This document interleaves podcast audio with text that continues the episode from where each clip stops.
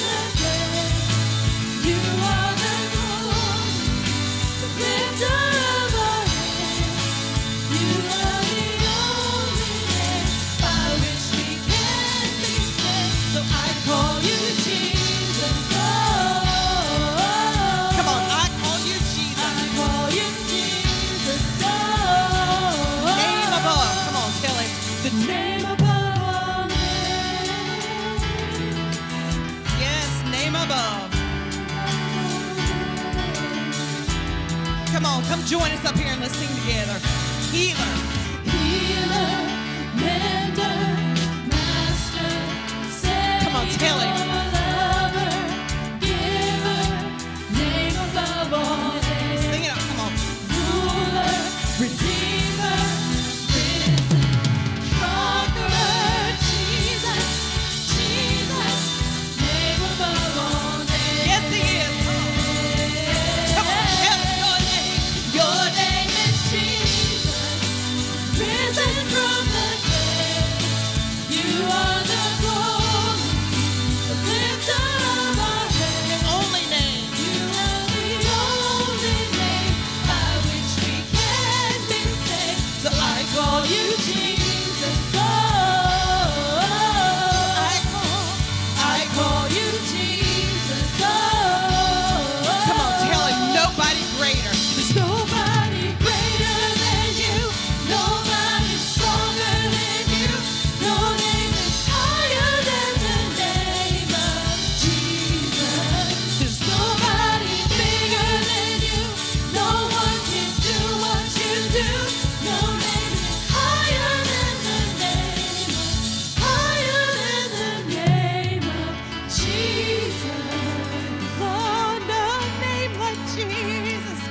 Just sing out his name. Oh, we love you, Jesus, 'cause your name is Jesus.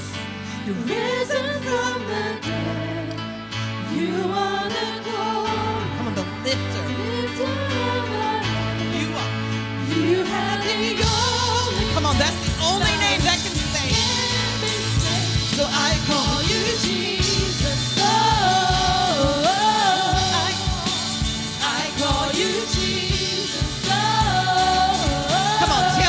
Nobody greater. Nobody greater than you. Nobody stronger than you. No name is higher than the name of Jesus. There's nobody bigger than you. Nobody can do it. No one can do what you do. No name is higher than the name of Jesus. Nobody.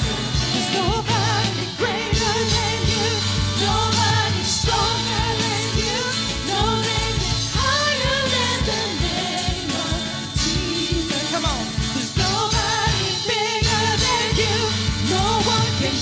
what you do. No name is higher than the name of, higher than the name of Jesus. No name like Jesus. Come on, everybody, lift your voice. No name like Jesus. No name like Jesus. Lord, name above all names, Jesus. Name above all names, Jesus. Thank you, Jesus. Let's sing about that name. Jesus, Jesus, how I trust him, how I prove him, Lord, and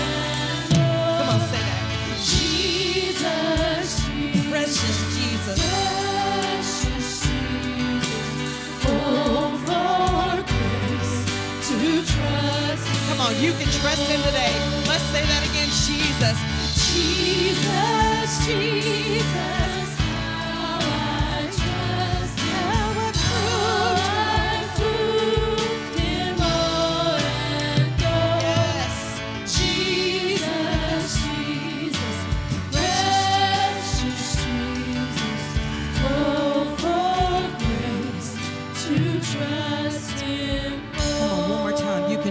Say his name. Jesus, Jesus, how I trust him, how I prove him more and more. Come on, have you proven him? Jesus, Jesus, precious Jesus, oh, for grace to trust him. You can trust him today. He is so good and faithful. You don't have to fear. You can trust him. He is so good. How many of you know that you can trust him today? Listen, if you don't know, before this day is over with, all you've got to say is, Jesus, I surrender my life to you. Forgive me my sins. Help me to trust you and live your way. Come on, that's all. It's so simple. Let's sing this. I will not fear when the waters. When the waters rise, when the rain won't stop, when the wind is almost louder than your voice. Come on, do you know what that feels like? I do. And though I may not see, you are here with me. Come on, he'll never leave you. My hope is unaffected by the storm. Come on, I want you to say that again. When the waves are high, when the waters rise, yes, when the waves rain won't stop, when the rain won't stop, when the wind is almost louder.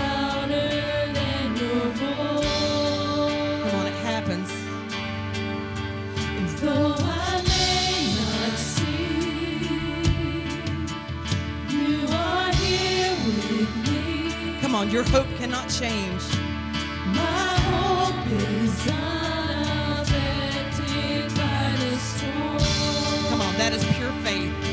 Come on, all praise. All praise be to you, the anchor for my soul.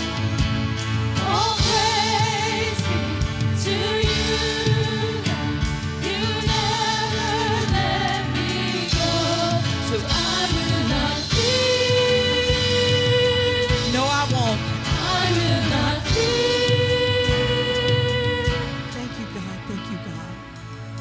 When the waves, when the waves are high, when the sky is gray, when my eyes can't find the safety of the shore, you are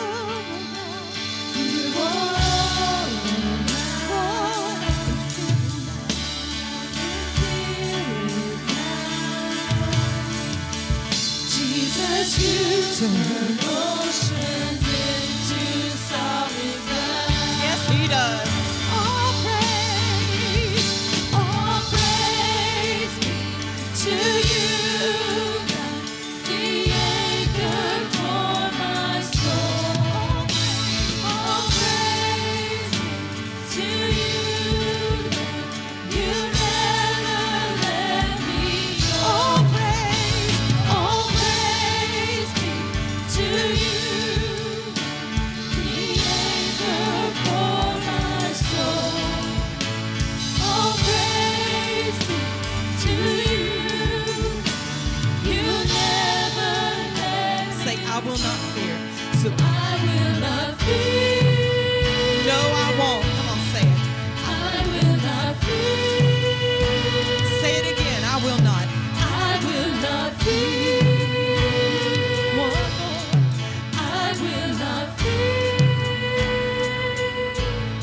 You're so good. We don't have to be afraid. Even when all hell breaks loose around us, you can be sure, you can be confident that He's got you. He will never leave. He will never forsake you. Family might leave you. Family might hurt you and betray you. The ones closest to you might disappoint you so much. But Jesus, Jesus, the Prince of Peace, He doesn't know how to fail you. Come on, He is there. He's never left you. We're the ones that run and hide when things get hard. We're the ones that run and hide when we've done wrong. Jesus is still there. And no matter what you're going through, it will change. You just hold on to that anchor of your soul. Let's say this, I know. And I know the storm will break. It will. I know the dark will fade.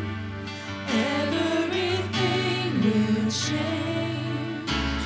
So I'm not afraid. No, I'm not afraid. Say it again. I know. I know the storm will break. Come on, it won't last forever. I know the dark will fade. Been there, I know it'll happen. Yeah. Everything can change. So I'm not afraid. No, I'm not. Say it again, I know. Cause I know the storm will break. I know the dark will break. Everything will change. Come on, I'm not. So I'm not afraid. No.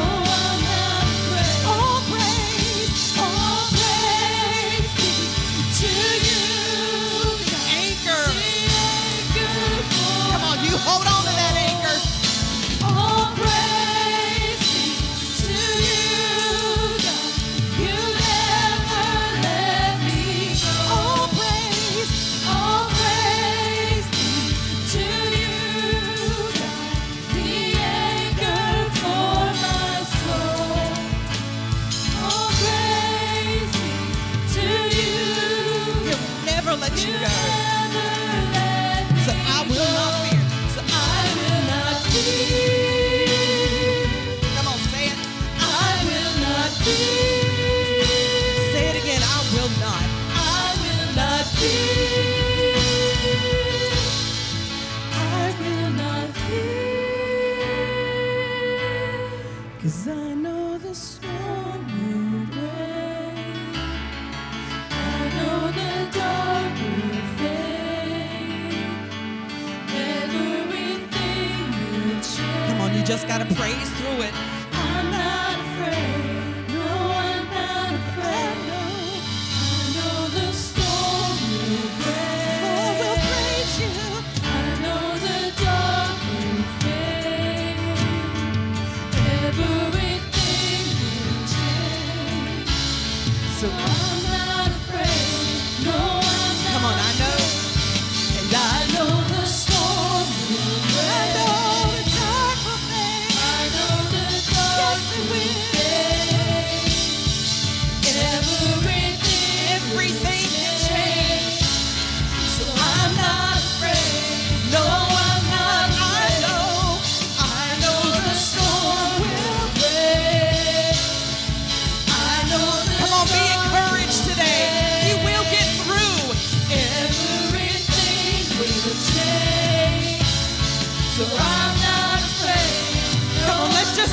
Jesus, so I will exalt you, Lord. I will exalt you, Lord. There is no one like you, God. I will exalt. Come on, lift him up. I will exalt you, Lord. I will exalt you, Lord. No.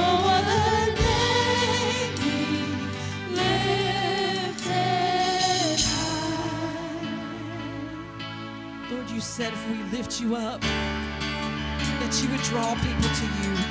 God, we lift you up in this place, God. Come on, your presence.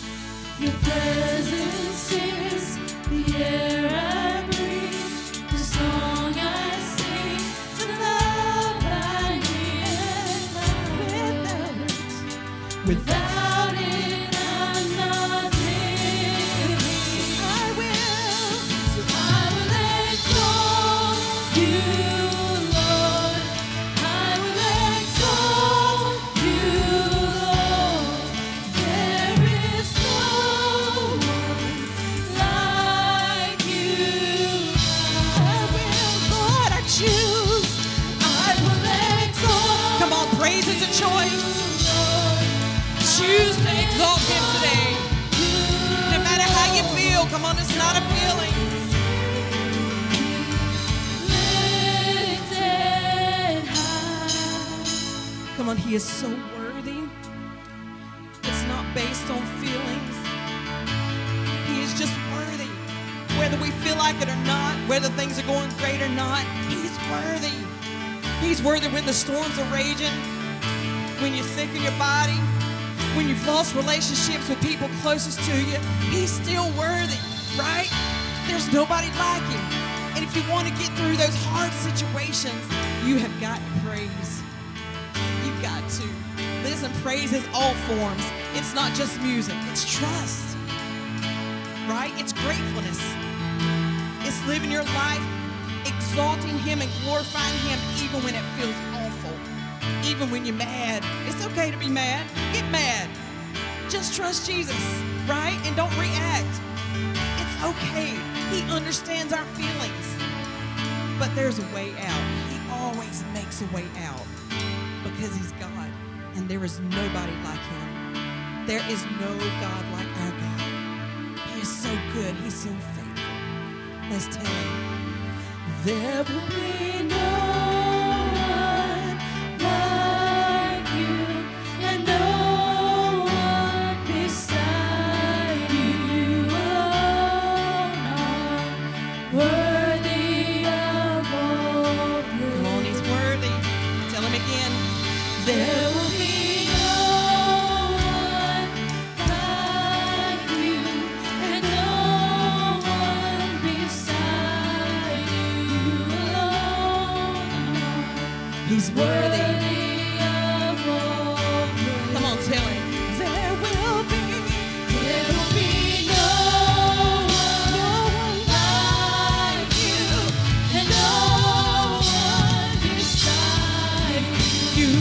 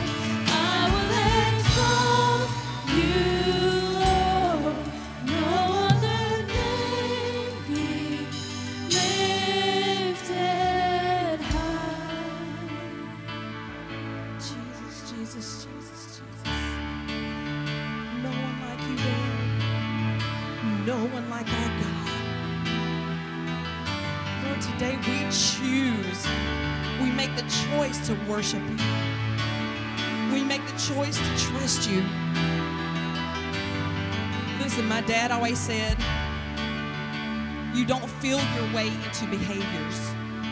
You behave your way into feelings. So when you worship him, you take on that behavior of worship, if you will. The feelings will eventually come if they're not there. You can't trust feelings. what does the word say about the heart?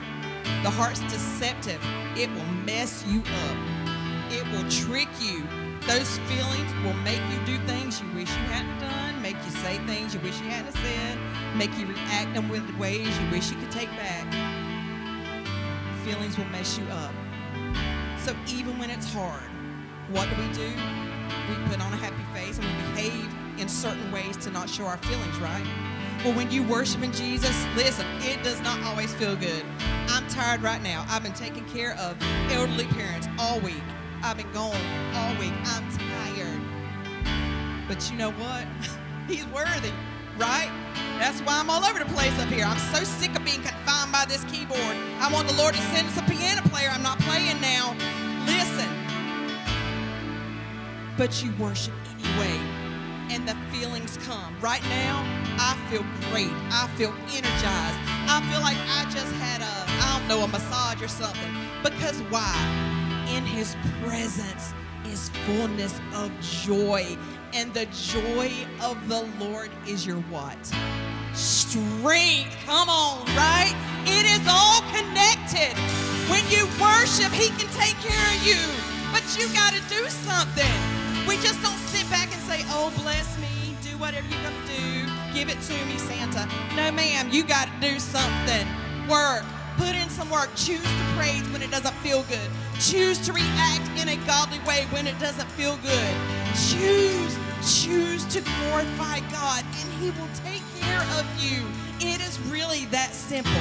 It may not feel it, but it is, because he is good, and he is worthy, and he is God. Amen. Do you believe that today?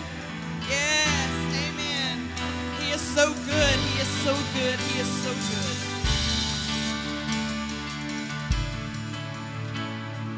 Praise God. Praise God. You guys may be return to your seats. We are going to enter into our time of giving, another form of worship today as we honor God with our tithes and our offerings. Thank you, Bradley. Will you guys, once you're getting your money ready, will you please stand with me as we read this scripture today that we believe is truth? And we stand upon truth today. We don't just worship in spirit. We worship in spirit and in truth. Will you please stand with me. Read with me. But this I say, he who sows sparingly will also reap sparingly, and he who sows bountifully will also reap bountifully. So let each one give as he purposes in his heart, not grudgingly or of necessity, for God loves a cheerful giver. And God is able to make all grace abound toward you, that you, always having all sufficiency in all things, may have an abundance for every good work. 2 Corinthians chapter 9, verses 6 through 8, you may give.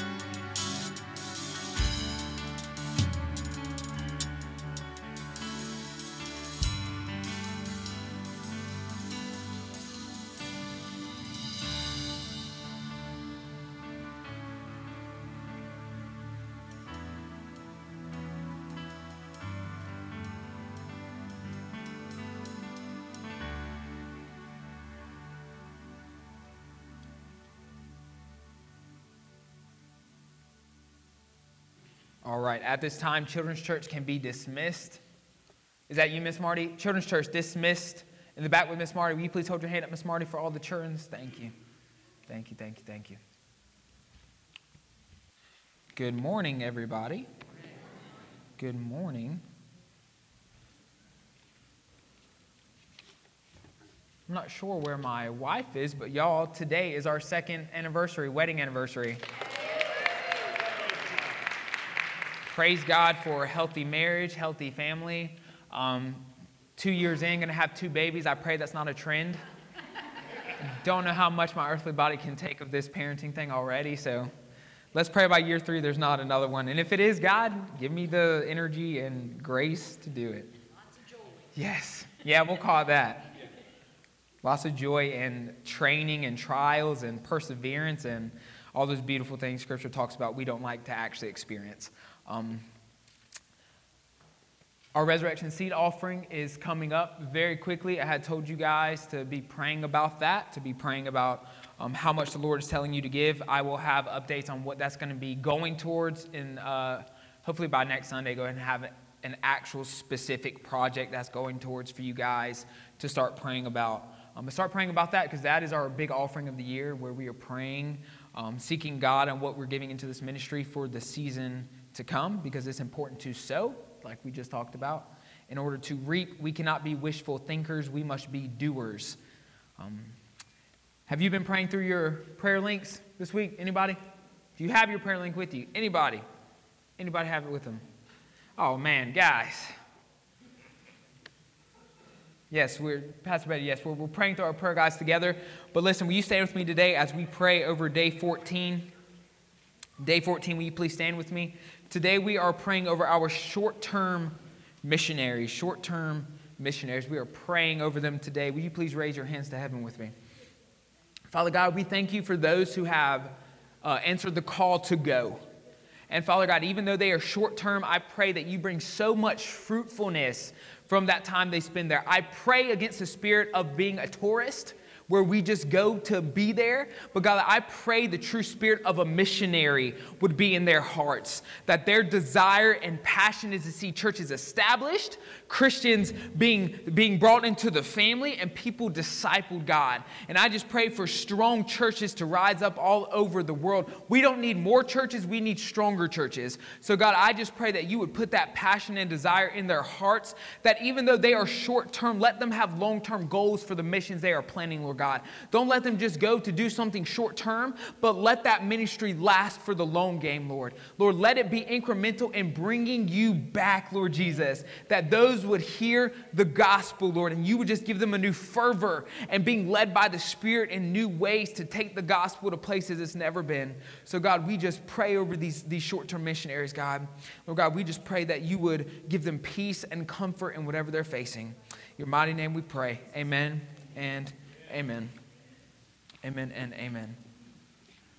Miss Joanne, will you come up here? Y'all, I love Miss Joanne so much. Miss Joanne called me Wednesday or Tuesday, I believe. Miss Joanne, you can come up here. I can't remember which day she called me, but can I tell you that Miss Joanne is a friend of a pastor. When you need encouragement, y'all, I need encouragement. Literally, she had no idea. I needed encouragement that day, and guess who gave me a ring on my cell phone? Miss Joanne said that what happened last Sunday when I was talking about discipleship, she said it touched her heart, and she wanted to share from her own life with you guys. Kevin, I'm switching back to the handheld real fast. I don't know how well I'm going to do this at my age, but I really felt I watch. When I'm not here,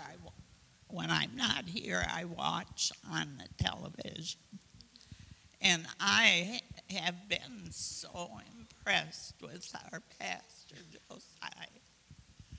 And before he even got, hold this.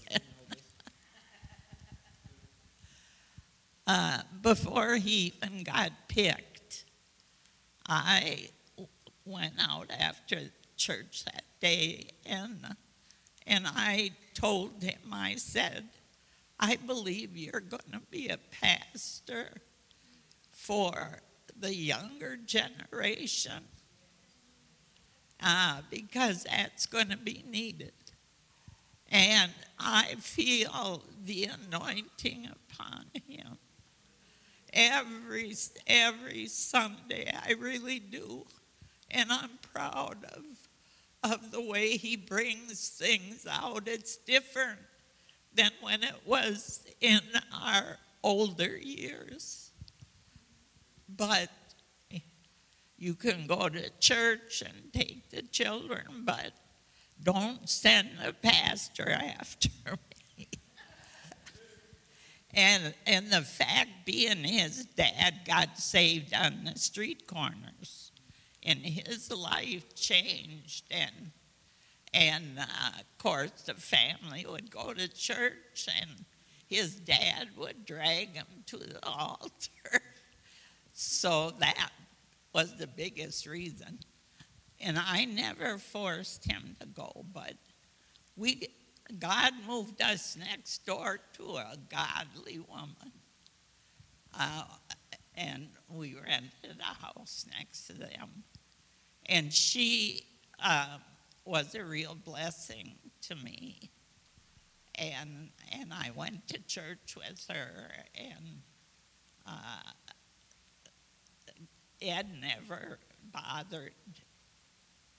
He was never bothered with that because I never told him to go. But I prayed. And then in our lifetime when he got saved and I rededicated my heart to God, because I got saved in a camp when I was younger.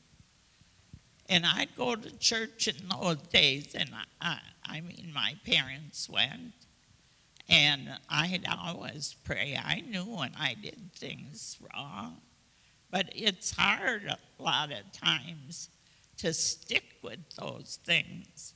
And I'd pray every time I went to church and ask God to help me be a better person. And then when Ed and I got married, before that, I was already praying for God. I was married the first time, and we had two boys. But he wanted out of the marriage, so what can you do? I didn't believe in that. But God was with me, and my dad said, if he don't want you, there's no use trying to. So, okay, that was over. So I had two boys when I met Ed, and he was up north on leave with a friend who became our brother-in-law, actually, and they were hunting. It was deer season, and I happened to work in a restaurant just for that period of time. But I always prayed when I moved back home. I had my two boys with me in our own place. I always prayed for God to send somebody that would love me for me and love my boys. I always prayed that way. I got back in church. I sang in the choir. It's why I'm going to talk to you is because I don't know.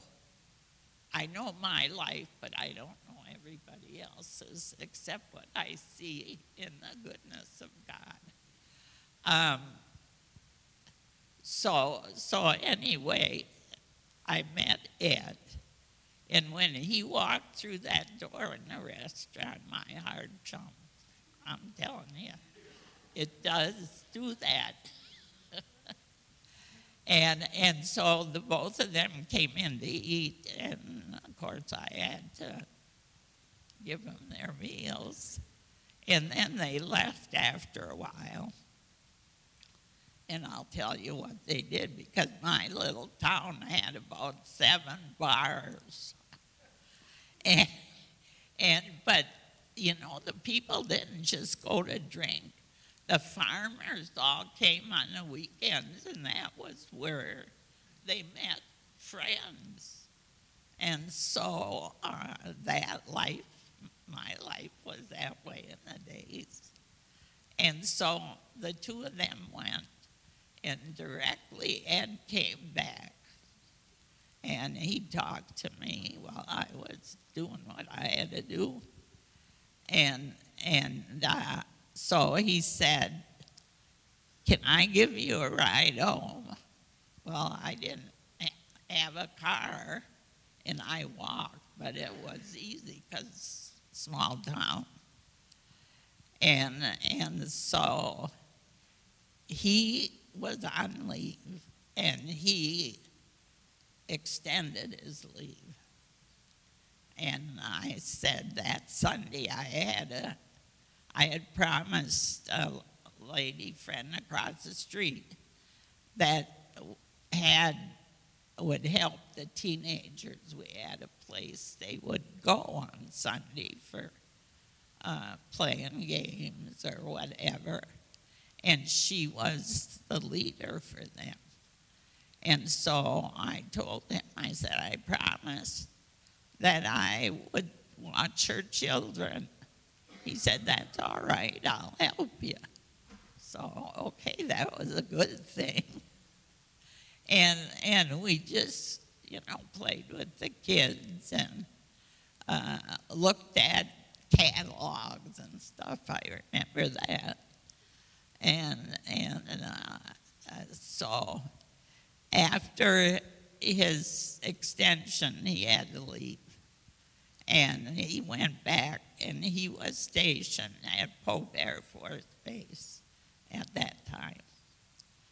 And so Christmas came, and I got a ring in the mail. I was shocked, but I was happy.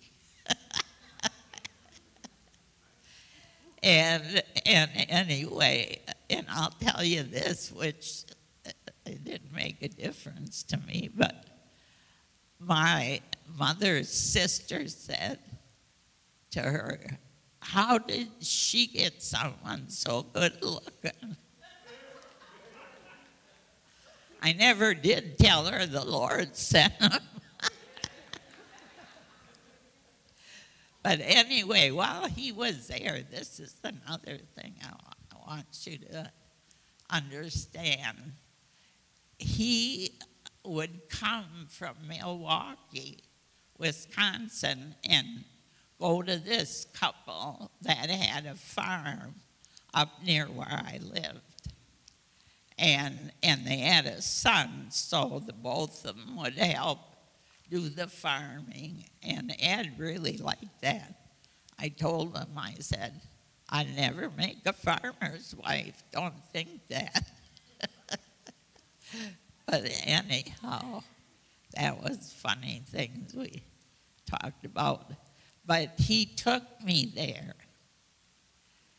to see, you know, I said, I got diapers to wash. So he went and bought me some more. And so we went there, and I thought about that one. They were Christians, and they were friends with her, with his family. So that was all. I knew that he was trying to see what they'd have to say about me. So I must have made it. Anyway, then he sent for me on the bus, and I had to go all that ways. But some of the other things I want to say to you besides that, Ed got saved, and I rededicated my life 3 years into our marriage. But God was good, and he met every need. And all along the way in our life, after God saved our soul, there was nothing that we wouldn't do when he spoke to us. We had good jobs. We worked for the government.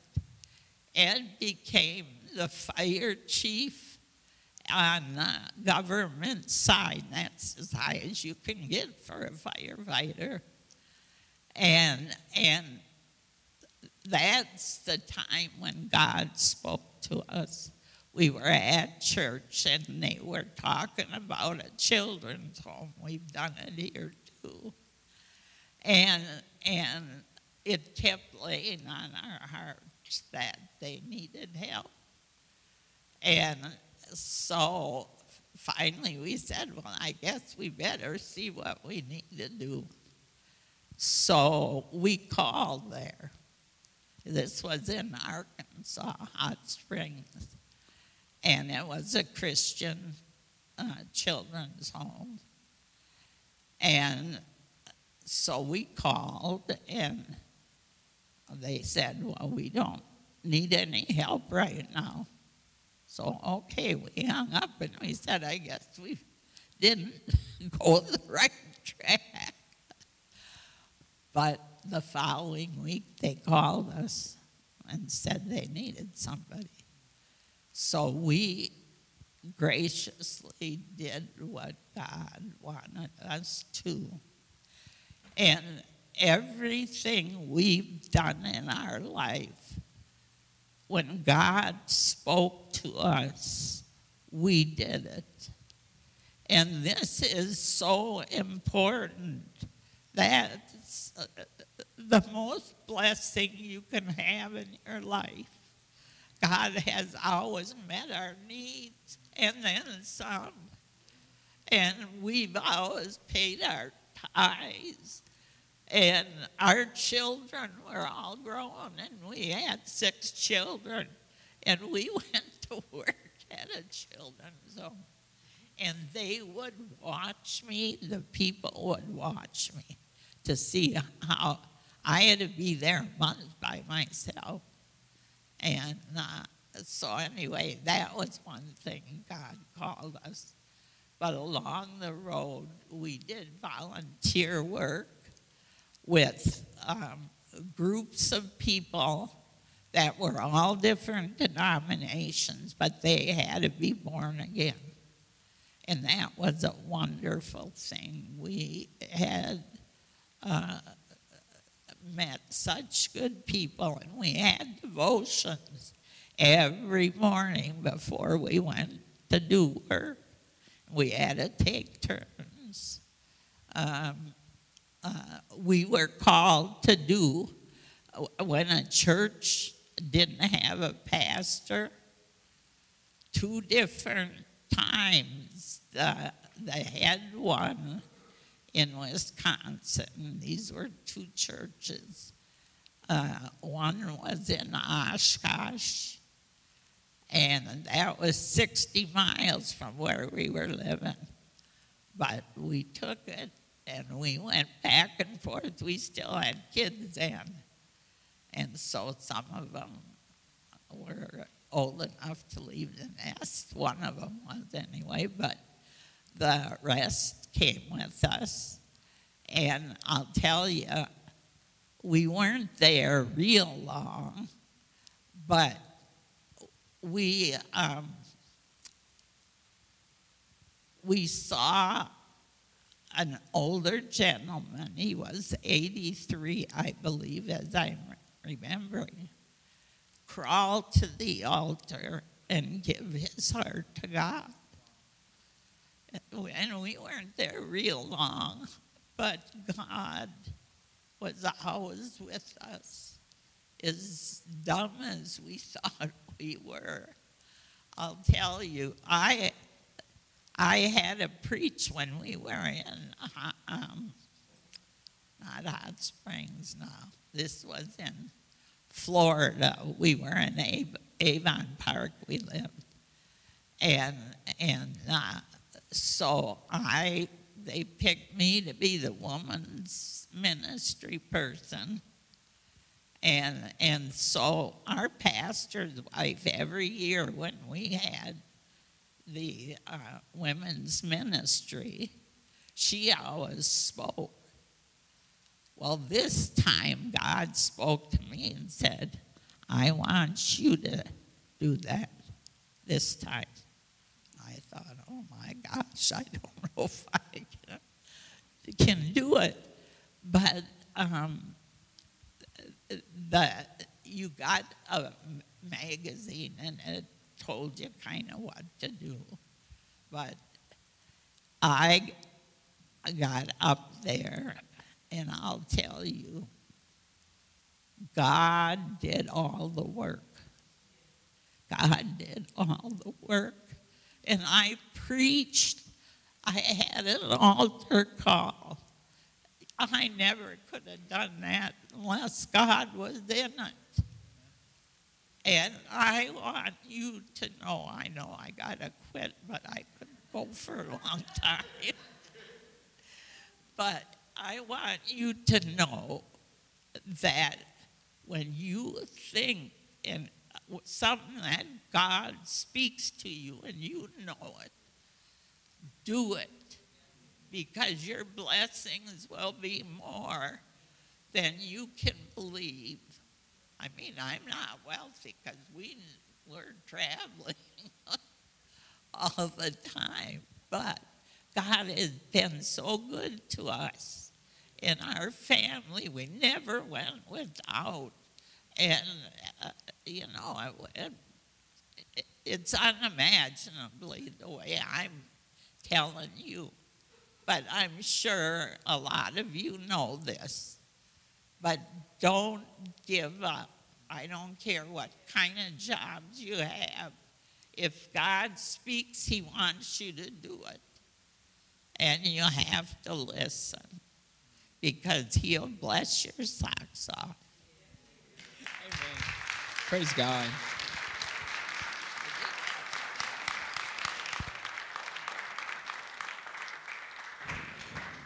All right, just so the record is clear, y'all heard it here first. Nike stole Miss Joanne's slogan, just do it, okay? So we're taking Nike to court because they stole Miss Joanne's slogan. Y'all, how amazing is that? To have a testimony, right, of the goodness of God in lives that when we do what he tells us to do, we are blessed. And like Miss Joanne said, he blesses our socks off. Praise the Lord. Praise the Lord.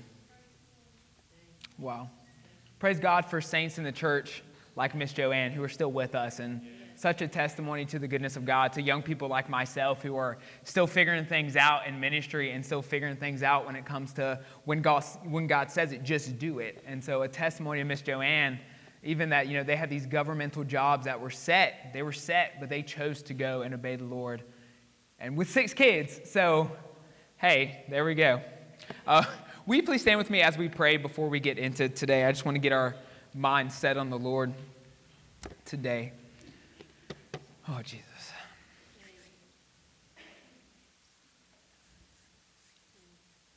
Lord Jesus, we know you are enthroned on the praises of your people, so I praise you today. I thank you today. I thank you that even though I go through seasons and situations that are hard, that I can still worship you because nothing changes your worthiness. You are worthy, worthy, worthy all by yourself, that even if you never did another thing for us, you are still worthy of all the praise, all the glory, and all the honor forever and ever. Amen. So, Father God, I just pray in this moment that you would set our minds with resolve to hear the word of God today, to listen, to take notes, to be focused in on what the Holy Spirit wants to relay to us today. So, Lord God, I submit my mind and my mouth to you today. Holy Spirit, speak to me and speak through me today. Speak to everyone in here, Father God, as we hear the words. In your mighty name we pray. Amen and amen.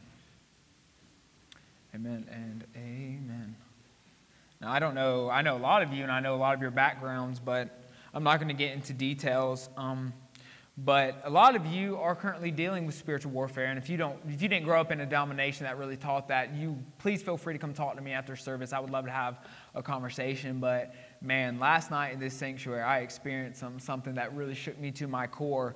I have experience with supernatural, with demonic things, but y'all, last night really shook me to my core, and I just want to tell you, you need to be covering yourself and your family in prayer. Yes. This church is going places that the enemy is terrified of, and he does not want anything to happen that we have in the works right now. So please, y'all, I covered y'all in prayer last night. Y'all, the Holy Spirit took over. I have never prayed in the Spirit like that in my entire life. Even my aunt, I told her about it this morning. She even said on her way out last night, y'all see this nice haircut? Thank you, Auntie. Anyways. She said as she was leaving last night, she something in her spirit told her that she might need to stay with me because something just felt off. And y'all, I'm telling you, what happened last night was a physical manifestation of the demonic, and it shook me to my core. Y'all, but the thing is, I will not be afraid. I will not run from this house. Nothing is going to scare me from being the shepherd of this house, y'all. I will stand in the gap for you. I promise I will. Nothing's going to scare me out of this house. We just sang that I will not be afraid. What can I fear when the Lord is on my side? What can I fear? But I'm telling you, I'm not going to go into details because it's not necessary. But I do want you to know you need to be fasting and praying in this season. Yes. I cannot be the only one that's fasting and praying for this church. I need you guys with me. This is not my church. I happen to be the shepherd of this church, but we are the church. Yes. And in this season, I need you fasting and praying for what is coming next. A disciple is a worshiper. Spirit and truth, from peaks to prisons. A disciple is a worshiper. I want to start by going into what is worship, because oftentimes I think we have a very skewed understanding of what is worship. Worship means to declare worth and to attribute worth. Worship is not just singing on a Sunday morning or listening to worship music on your own. Worship is a lifestyle. It's more than just music. It's more than just singing a pretty song. Colossians chapter 3, verse 17 tells us this: and whatever you do in word or deed, do all in the name of the Lord Jesus, giving thanks to God the Father through him. Colossians 3:23 says this: and whatever you do, do it heartily, as to the Lord and not to men. 1 Corinthians chapter 10, verse 31 says this: therefore, whether you eat or drink or whatever you do, do all to the glory of God. Worship is a lifestyle. If that's the one thing you take away from today, I need you to know worship is a lifestyle. Right now, today, in the Ukraine, churches are still meeting and worshiping, even in the midst of war. Y'all, there are, and I'm careful about what I believe on social media because you can't believe everything you hear on social media. But y'all, there are true stories about missiles landing by churches and not exploding. They just hit the ground and they don't explode. What? Y'all, Russian soldiers and platoons are getting lost, like just confused in their minds about what their mission even was. Y'all, the Ukrainian people, I saw a video the other day. They captured a Russian soldier, and the Ukrainian people gave him food. They even let him call his mother on their cell phone to let him know he was okay. Y'all, miracles are happening in the Ukraine, worshiping in the midst of war. I went to the Bible study in Findlay Park on Wednesday with the real church. Y'all, if people who are literally homeless can worship, y'all, if people in the midst of war, if people living on the streets can still see the worthiness of God, we have no excuse. We have the luxury to come and sit in a heated building, in an AC-filled building, technology all around us, bright lights. Y'all, we are privileged to have what we do have. We are blessed. But if people even in the midst of war and people living on the streets in freezing cold weather can look at God and say, God, you are worthy. Come on now. You see, they understand something. I'm getting right into preaching this morning because I feel this in my spirit. You see, they understand something very important. The season or situation you are in does not determine the worthiness of God. I need y'all to hear this. The season or situation you are in does not determine the worthiness of God. Worshiping from a season or situation in your life will kill your worship. You need to hear me, because I was experiencing this a little bit over a month ago. Worshiping from the season or situation you are in will kill your worship. Y'all, from prayer to worship, people were preaching my sermon today. I said, praise God, confirmation. If you base your worship off your emotions and not who God is, I promise you, you will be worshiping 10% of the time. Need y'all to hear me. If you are worshiping from flesh instead of spirit, you will be worshiping 10% of the time. Your emotions and feelings do not determine God's worthiness. Jeremiah 17:9, she quoted it literally during worship. The heart is deceitful above all things and desperately wicked. Y'all, this is why we worship in spirit and truth, not by flesh. The Holy Spirit will always shift our perspective from our woes and our worries to the worthiness of God. I need y'all to hear this. This is why we do not worship from the flesh. We worship from the Spirit, because the Spirit will always take your earthly eyes and shift them from your woes and your worries to the worthiness of God. It will take your head from being downcast to risen up from heaven. The Spirit will lead you into things unexplainable. Dang, I'm preaching better than y'all are shouting this morning. Worshiping requires a right perspective of God. I need y'all to write that down. I need y'all to write that down. Worshiping requires a right perspective of God. Oftentimes, we don't need a new season or situation. We need a new perspective. I need y'all to hear this, because listen, Christians, I'm sick and tired of seeing Christians complain on Facebook about gas prices. Stop complaining and start praising you have the finances to afford it. Come on now, y'all. We don't need a new season or situation. We need a new perspective. God's worthiness lies solely in who He is, not what He can do or what He does. I need us to understand that God is not a genie in a bottle that we come to when we need something. True worship comes from a true understanding and revelation through the Holy Spirit of who God is. Can I tell you, I can read the Bible all the day long, but until the Holy Spirit grabs me and holds me on what that's saying, I'm not even going to truly understand it. It takes revelation from the Holy Spirit to truly worship. That's why some of us in this room grip the back of our chairs like we're scared. I'm just being honest with y'all, because y'all, there's something that's about to break through in this church of exuberant worship. Now, I'm not saying exuberant worship is the only sign of worship, but I'm saying that, ooh, Lord Jesus, the Holy Spirit manifests through exuberant worship, through passion and energy from revelation of who the Father is. It's every time you go through a situation, you know you are not alone. When your family is going crazy, when those in your workplace are going wild, but you still see God in it.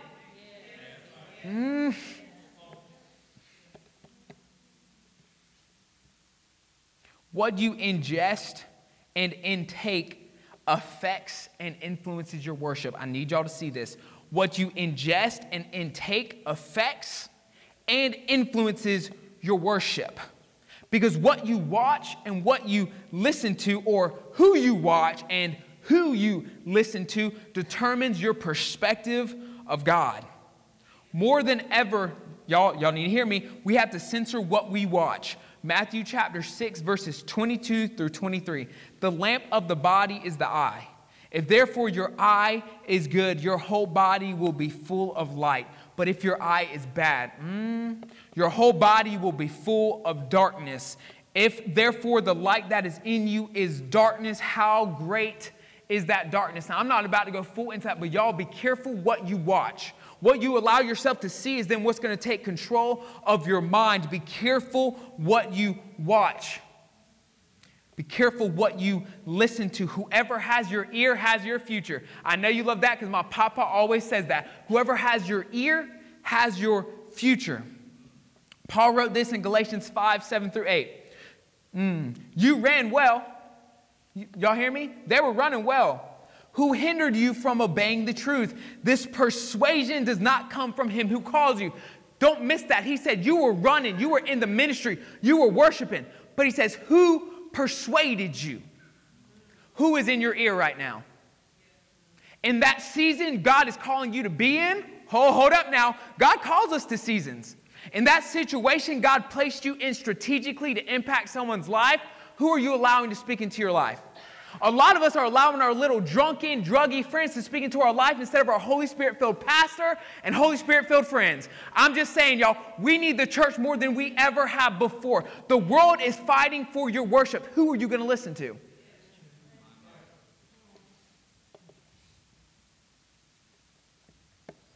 I got to say this, y'all, because I see this in my generation. God may have you in a season where you need to be. Can I tell you, he calls you to seasons of trials and testings. He calls you to that.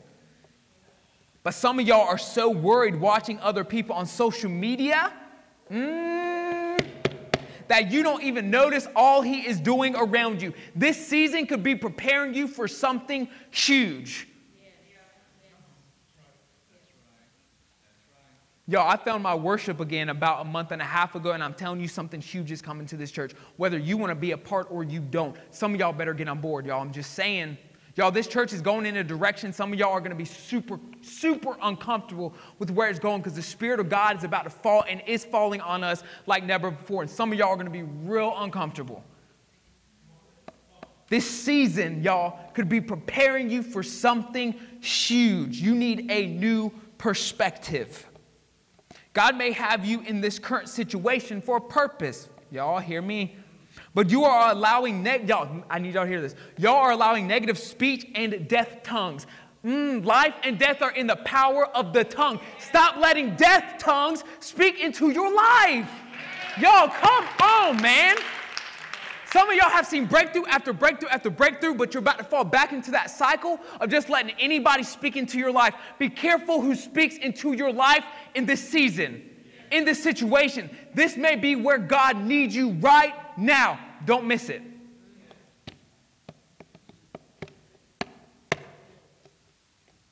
Worship is a perspective shift. Y'all, I keep saying this because our perspective determines everything we do. Worship is a perspective shift from our worries and woes to the worthiness of God in all seasons and all situations. Why? Because he is worthy.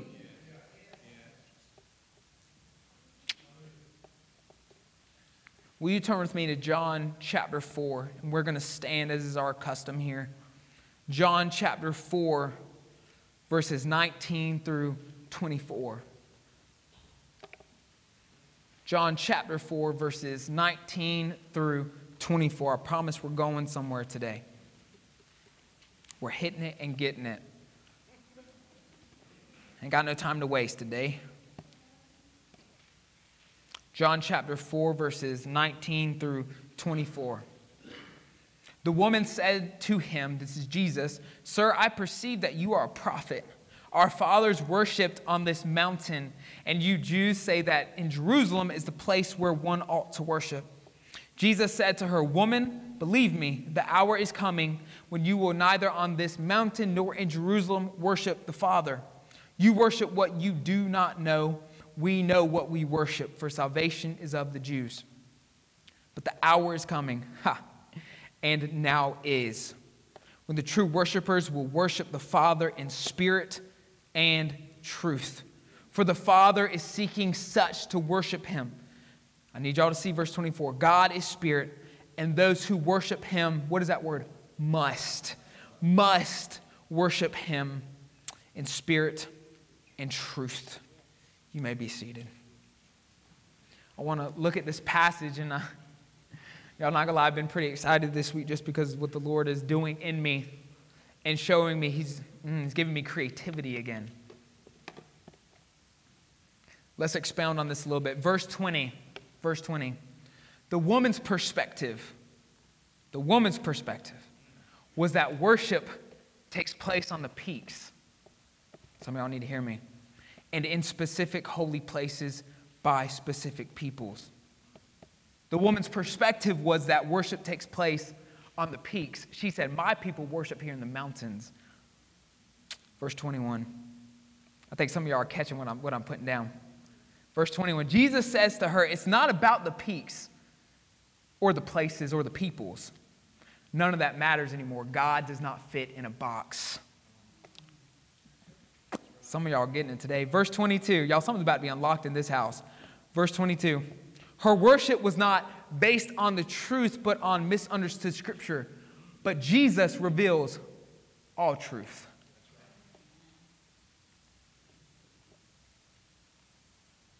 Verse 23, Jesus says something that made me jump in my spirit. And he said, the time is now.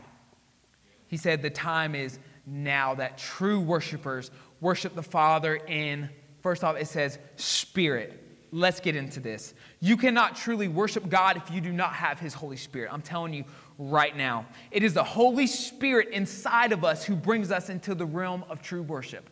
So I'm telling you right now, for those who look down on people who have exuberant worship, watch where you point those fingers, because you got some pointing right back at you. Be careful. Only through the Holy Spirit can we experience the glory of God. I need us to hear that. Only through the Holy Spirit can we experience the glory of God, who is spirit. Did you know Moses would be jealous of us? Moses, the one that saw the pillars of fire. Ha! The one that saw the Red Sea part. Did you know he would be jealous of us, saints? While he experienced the glory of God from the outside, we get to experience the glory of God from the inside. Did you know he would have traded everything he saw to have the Spirit of the living God inside of him? Moses would have been... I got to stop hearing modern Christians say, oh, I wish it was like the Old Testament. No, you do not. It's because your perspective is not right. You do not fully understand that the very Spirit of God lives inside of you.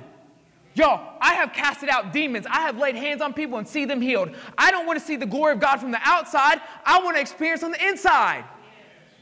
Yes. Yes.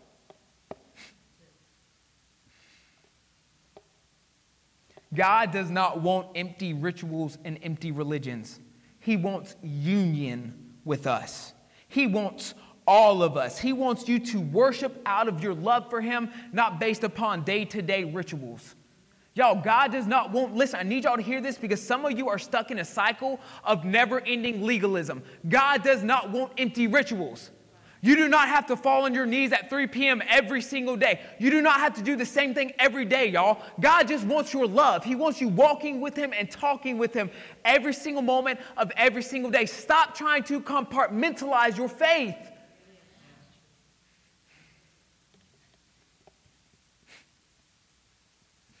The location of worship no longer matters because you are now the temple. I need some of y'all to hear that, man, because this is going to change your whole perspective on worship. Stop letting your worship be conformed to Sunday mornings. Stop letting your worship only be shown on Sunday mornings. You do not need this building. This isn't even the church. You are. The place no longer matters. It's you. The very Spirit of God now lives in you. You are the temple. Some people say I'm a little bit too passionate, but let's talk about this. The Spirit in you brings out passion. Worshiping in and through the Holy Spirit breaks down, y'all, because you have to hear this. Some of you feel so condemned because of what you've done in your life. Some of you feel like there are just these huge barriers between you and the Father. But this is what we have to understand. The Holy Spirit breaks down the barriers between our holy God and Father and our sinful flesh. I need you to see this. The Holy Spirit causes us to transcend, listen y'all, because this is so important, to the realm of the spiritual where we experience God's glory in ways sometimes unexplainable, y'all. There are no more, when the veil, oh man, we sing about this. When the veil was torn in the temple, the barrier was removed. There is nothing holding you back from the Father any longer. How could I not be passionate about that? How could I not have this praise growing up in my very belly, knowing that there is no barrier between me and God Almighty, which means this, nothing is impossible for me anymore. What was impossible for me to be fully forgiven in Christ Jesus is now possible. There is nothing impossible for God. How? When God gives me a vision to see the Midlands totally transformed with the gospel, y'all, there are no more barriers. There's no dream too big that God cannot fulfill. We need to dream again as a church. We need to step into our purpose again. It's time that we stop letting fear rule our lives. Y'all, I have seen for too long in the church that we get these high and lofty ideas, but the moment when push comes to shove, we back away from the task. Because what happened was our perspective was on everything that could go wrong.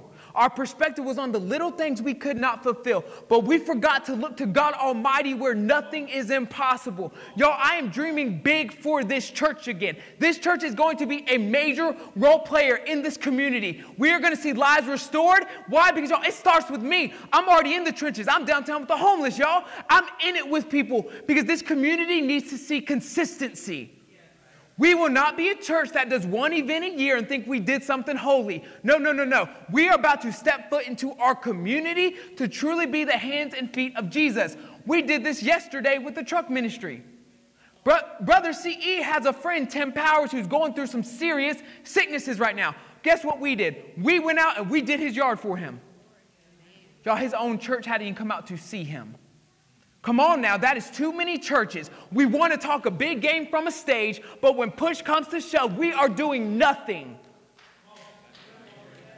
Do y'all know what the homeless people told me? I don't even want to call them homeless. That just sounds horrible. Do you know what they told me at Bible study on Wednesday? They told me they are sick and tired of churches giving them stuff and thinking they did something. They said, what is a coat when we need their love? They said, what is a sandwich when we need to hear the gospel? How long are we going to play church? How long is it going to be till the Holy Spirit drives us with this passion, y'all? I'm telling you, on Tuesdays, I'm about to start helping Pastor Betty in outreach because the Holy Spirit is telling me to do more.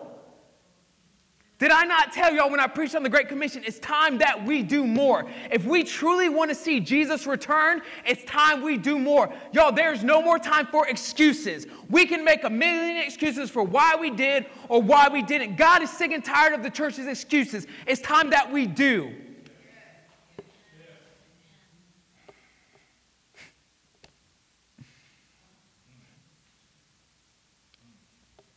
The Holy Spirit, some of y'all are looking at me probably like I'm crazy. The Holy Spirit brings out passion and energy, such as exuberant worship, such as exuberant praise and a fire in your belly. Because this is why. The Holy Spirit is actively, I need you to hear this. The Holy Spirit is actively showing you and revealing to you things about God that can only be revealed and shown through the Holy Spirit. It's one thing for me to read about the goodness of God. It's another thing for me to see it in everything. Y'all, the Holy Spirit is teaching me to see the goodness of God in every single thing that's going on in my life. Oh, Lord Jesus, speak to all of us, even to the people that think I'm crazy right now. And Jesus says we must worship in truth. This is, y'all, I see too many churches just going all willy wonky, not based on scripture, biblical truth. We worship based upon knowledge of who we know him to be based upon his word. But you can't know if you don't read, saints. That's a whole nother sermon. We worship him because we know his word says he is loving, he is good, he is merciful, he is compassionate, he is mighty, he is creator of all, he is all powerful, he is benevolent towards all humanity, he is forgiving, he is the Lord of angel armies. We worship him because we know he is God and he is good. Some of y'all need to raise a praise real quick. God, we worship you because we know you are God and you are good.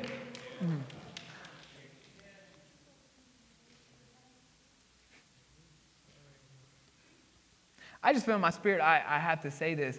Y'all know we're not the Catholic Church, right? Y'all know I'm not the only one that can hear from God. Sometimes I'm needing some of y'all to speak into my life, but it hasn't been like that. I need y'all to know we're not the Catholic Church. We are all the temples of the Holy Spirit. He can speak to you just as much as he speaks to me. Some of y'all might even be called to be preachers. You just never gotten the word enough to let him plant that inside of you. Oh, gee. Can I just say this real quick? One of the most important things I've learned as a pastor, this is actually, I would say, the most important thing when leading sheep. Have y'all ever seen that video on Facebook where the sheep jumps in the crack and the kid pulls them out and the sheep jumps right back in? That's all of y'all sometimes. Just saying. I'm over here like yanking you out and you're like, bye, Pastor Josiah, woo! But I love you, I do. Now I got that image of Jason jumping in. Oh, Lord.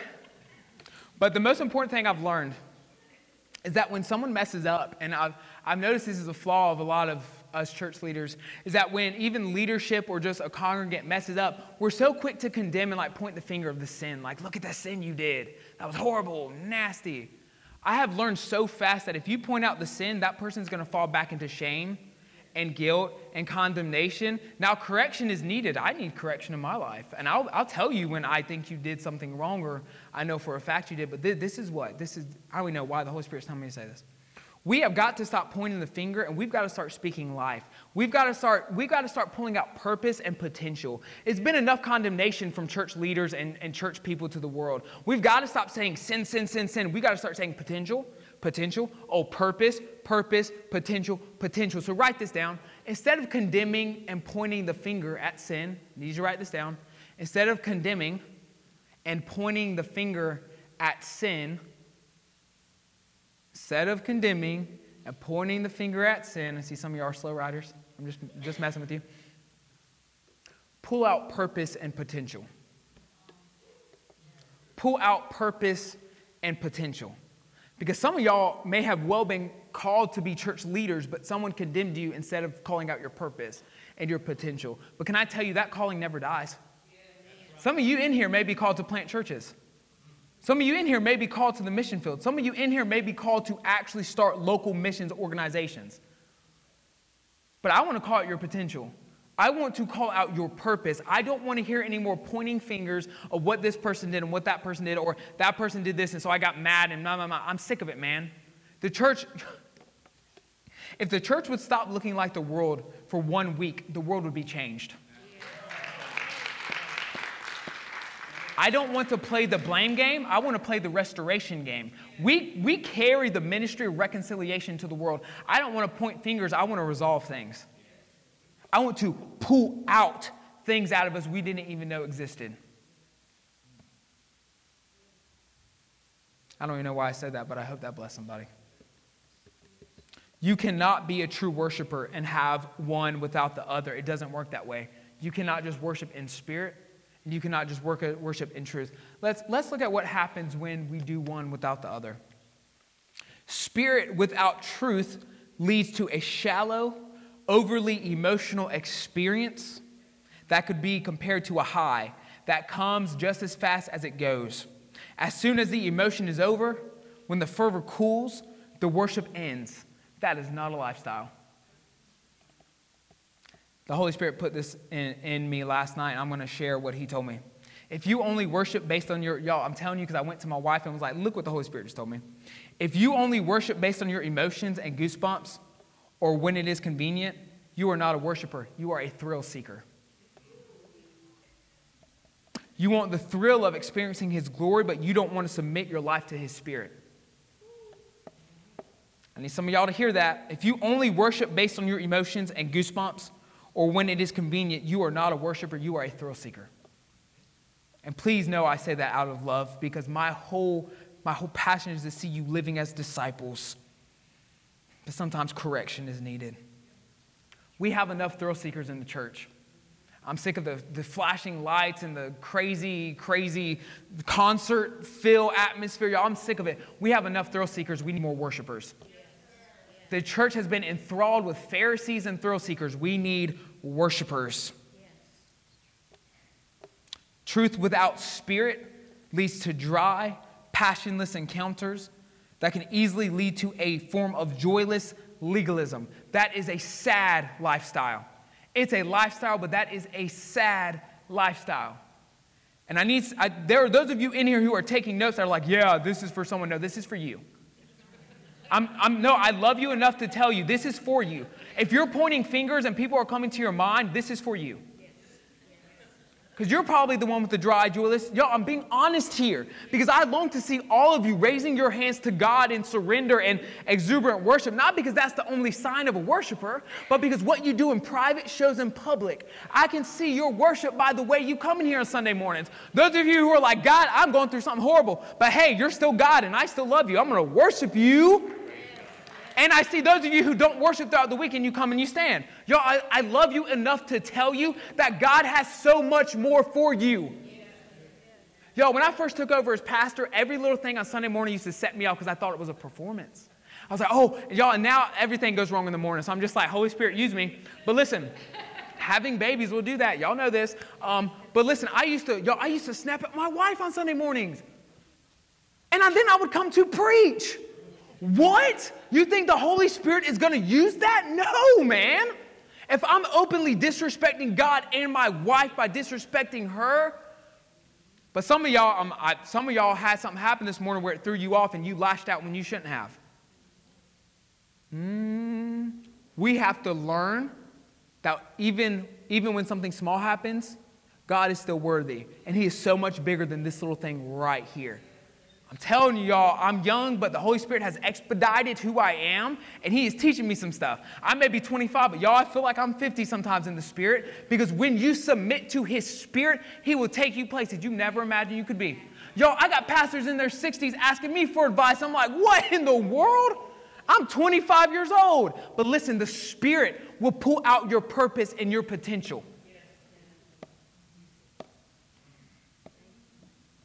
If you believe... I need you to hear this. If you believe that worship is only intellectual and based solely upon knowledge and you live your life that way, and you point fingers at those who worship in the Spirit, you very well may be a Pharisee.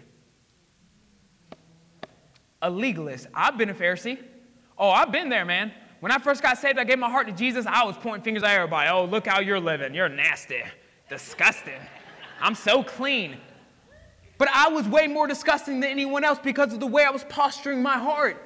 I was the very Pharisee that Jesus was talking to. Y'all, some of you need to hear this because a Pharisaical mindset is a really easy perspective to get into. Just because you don't do anything wrong, just because you're not actually living in sin, does not mean you are better than anyone else. Next time you go to point fingers, remember what Jesus said to those who are about to cast stones. Let he who is without sin cast the first stone. You know what's going to happen when you go to throw that judgment or that anger or talk about somebody? It's gone. I love y'all. I hope you know this. And it's very well you may be suppressing the power of the Holy Spirit. When the Holy Spirit doesn't break out in the atmosphere you're in, it may be you. Did you know one person can hold back the movement of the Spirit? We saw that the sin of one man could take down a whole nation.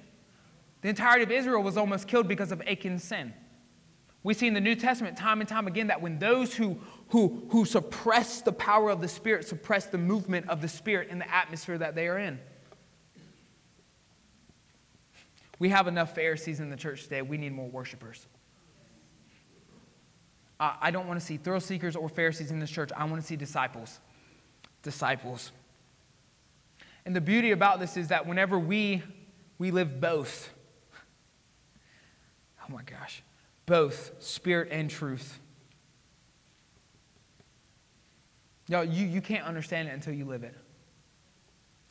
Both leads to a passion-filled lifestyle of worship, sustained and nurtured by the Word of God.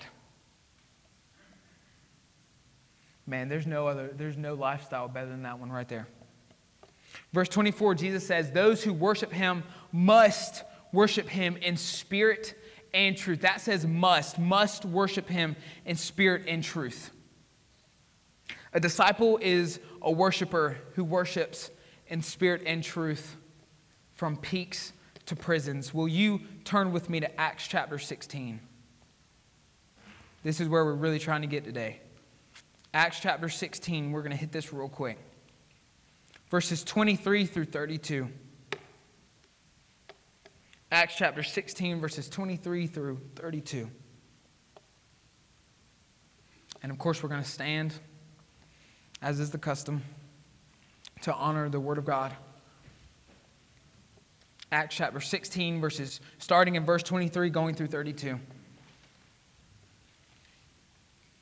And when they had laid many stripes on them, they were beaten, they threw them into prison. Now let me remind you, the disciples had just come from seeing thousands and thousands and thousands of people give their hearts to Jesus, and now they're thrown in prison. Need us to see this. Verse 24, having received such a charge, he put them into the inner prison and fastened their feet in stocks. Verse 25, but at midnight, Paul and Silas were praying and singing hymns to God, and the prisoners were listening to them. Suddenly there was a great earthquake, so that the foundations of the prison were shaken, and immediately all the doors were opened and everyone's chains were loosed. And the keeper of the prison, awaking from sleep and seeing the prison doors open, supposing the prisoners had fled, drew his sword and was about to kill himself. But Paul called with a loud voice, saying, do yourself no harm, for we are all here. Then he called for a light and ran in and fell down trembling before Paul and Silas. And he brought them out and said, sirs, what must I do to be saved? So they said, believe on the Lord Jesus Christ, and you will be saved, you and your household. That's for us today. Verse 32. Then they spoke the word of the Lord to him and to all who were in his house. You may be seated.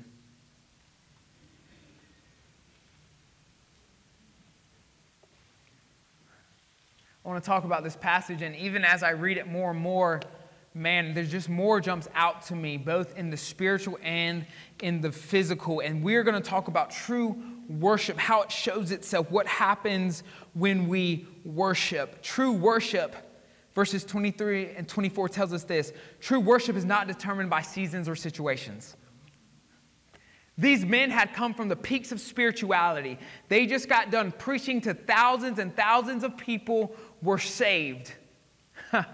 The next moment they are beaten, they are chained up, and they are locked in prison. God's word, I keep saying it time and time again because life is hard and you need to hear this.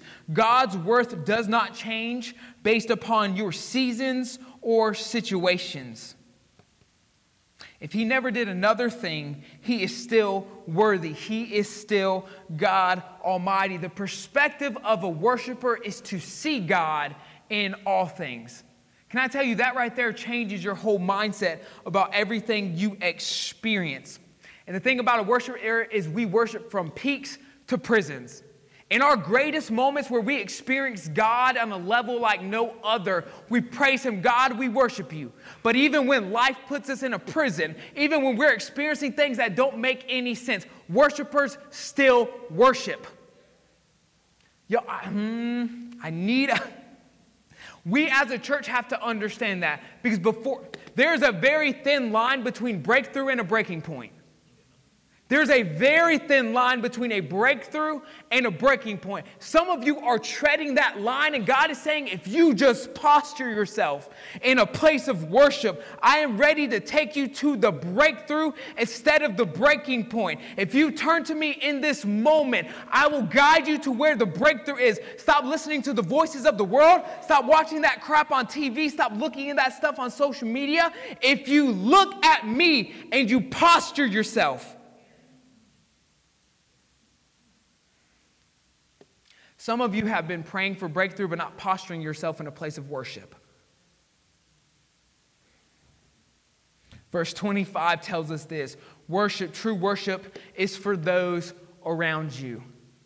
Hold up now. Wait, no. My worship is for me. My worship is for my breakthrough. My worship is for me and my family. No. People around you right now in this moment, even in this church, are in bondage to sin and death. Even in this moment, you're like, no, Pastor Josiah, no way in the church. Yes way, in this church, right now, in this moment. When they see and experience God through your worship, your lifestyle worship can point to Jesus. Can I tell you, I used to be terrified of worshiping, lifting my hands. But there were examples in my life. There were people who set the standard and set the stage that took me to a new place in my worship, because they weren't just worshiping for themselves. They were worshiping for those around them. When I'm up here throwing up my hands, it's not even for me. God knows my heart. God knows my heart of worship. It's for those of you who are scared, those of you who think someone's going to look at you weird, those of you who have not been taken to a new place. True worship is not just for you. It's for those around you. When other people are in the same season or situation as you, and you are worshiping through, I need you guys to hear this, because what this is saying is from the Holy Spirit. While they are bogged down with the worries and woes, and maybe even straight up in bondage, your worship can show them a better way. When they are in the same season as you, and they are losing their minds, but you are in a place of peace. You walk in an atmosphere of peace. Those around you, y'all, when people look to you, they say, "How are you doing this?"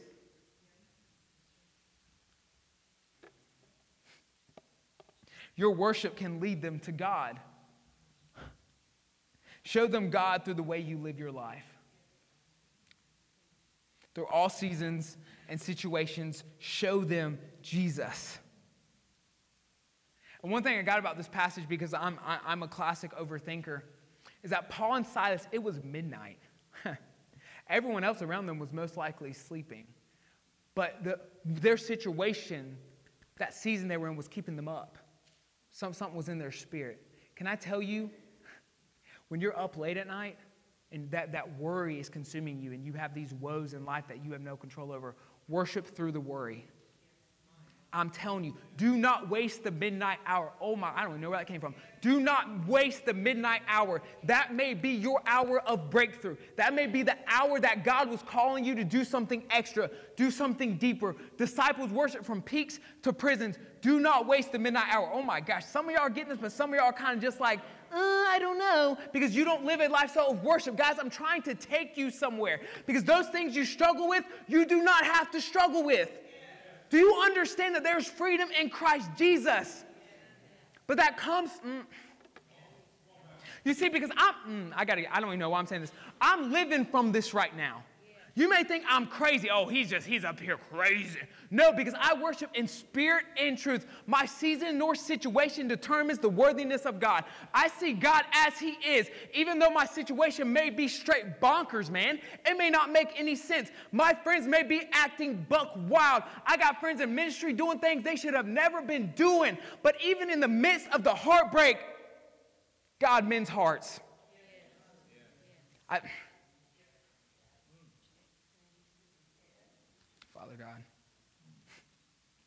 Unless you're living from this place, you can't truly.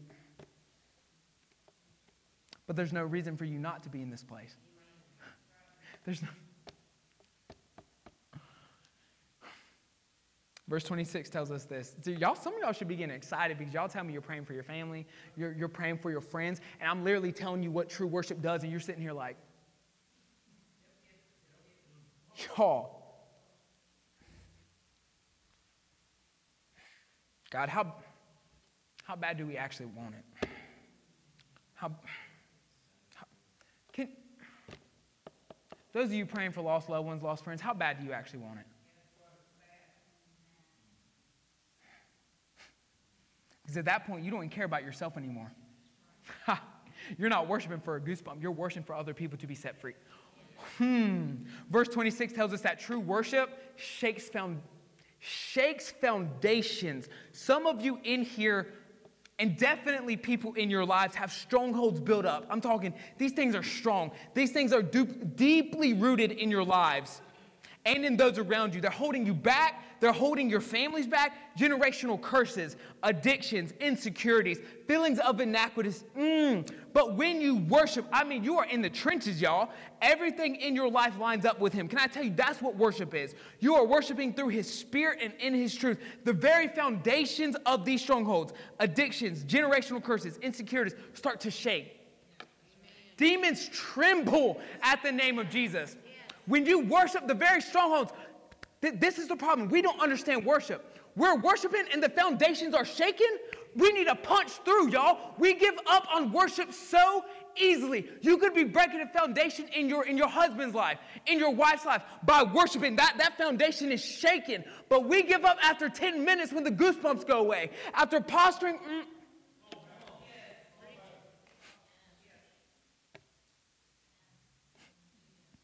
Foundations start to shake because nothing can stand in the face of the Almighty. When we worship, freedom is loosed in the atmosphere. So many of y'all have missed moments in worship because freedom was being loosed, but you did not step into the freedom that was being loosed. Y'all, I'm sick and tired of seeing Christians live in bondage when we do not have to. You are free. You are a new creation in Christ Jesus.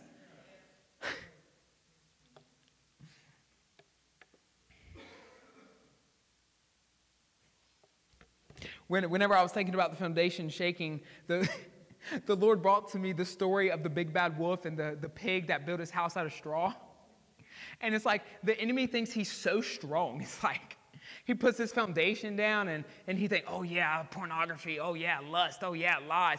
And it's like they set it up and the enemy's like, oh, look at that. And God just comes in and he blows it over like it's nothing. How long are we going to let the enemy think that he's won and allow him to win? Y'all, I was stuck in sexual sins. I was stuck in pornography. I was the best liar you ever met. But when I understood who God was, that foundation had no place. God literally blew and it all fell over and I was made new and free.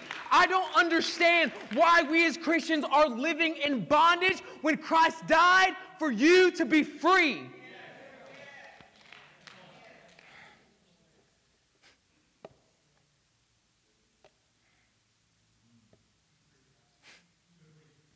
Verse 26. Yeah, I know I'm preaching a lot longer than I used to, but the Holy Spirit's doing something new. He's doing something new, man. It's terrifying, but it's beautiful. Verse 26. True worship opens doors. How you wait determines how long you wait. If y'all ever met my papa Bleeds, you'd come away with a notebook full of quotes. How you wait determines how long you wait. How you wait determines how long you wait. God may have you exactly where he wants you for a very specific purpose. Because we have to understand, when you're a Christian, it's not all about you. You may be facing a hard season because someone else needs you to tell them how you overcame it. You may be going through a hard season because someone else is falling apart, but you can come alongside them and say, hey, I know what you're going through. I know what you've experienced, but I'm going to stand with you. I'm going to yoke myself to you as I yoke myself to Jesus, and we're going to stand. Christians, how long are we going to complain about everything? It's time to do something. God is sick and tired of his church whining and complaining when he's given us the power to. Lord Jesus, help us to understand who we are. When we worship, doors are open. Freedom is made possible through our worship. Do you feel stuck? Some of you in here do. Some of you in here have been in a rut for a long time. Are you in bondage? Yes, because I know for a fact some of you are. You don't know how to get out. I'm going to tell you, worship. Worship. Y'all, I'm not going to lie. This church almost killed my worship because I was allowing your response to affect my worship. As a pastor, when y'all just sit there dead, it makes me think I'm doing something wrong. No.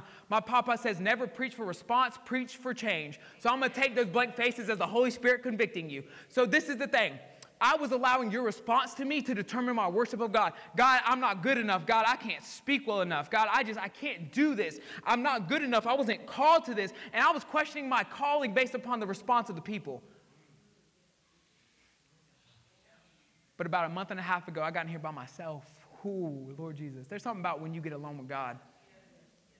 I put my new AirPods in from my parents for Christmas, and I put them in. Who knows who Eddie James is? I put Eddie James in my ear. Fire. That's what it's called, the song. I turned it on. My perspective shifted, y'all. And I learned that it doesn't matter how y'all are worshiping. When I get alone with God, that's all that matters. And so in that moment, the Lord taught me to tune out the noise and to focus on the Father. And so in that moment, he taught me how to praise when everything else around me looks bleak. When everything else around me is dead, he taught me how to live. He taught me how when everything else is speaking death, how to speak life. And in that moment, I found my worship again. And if y'all would have seen me on those cameras, you would have thought I was a crazy person. Y'all, I don't dance. I just don't. I was dancing in here by myself. I'm telling you right now. Jumping, shouting, dancing, but singing to the top of my lungs praises to God, because y'all, I almost quit. I'm not going to lie. At my 7th month mark here, I've been here 9 months now. At my 7-month mark, I almost quit. I had my resignation already put together. Because this has been a dead church. I'm just being honest with you. It's been dead. We're seeing life now, but y'all, I was distraught. I didn't know. I thought everything I was doing was wrong. People aren't changing. Lord says, that's not your job. People aren't worshiping. Lord says, that's not your worries. Y'all, he started speaking life into me as a leader. There's something happens when you get alone with the Father. I'm telling you right now, in your week, get alone with the Father. Tune out the world. Put on your headphones and just focus on the Father.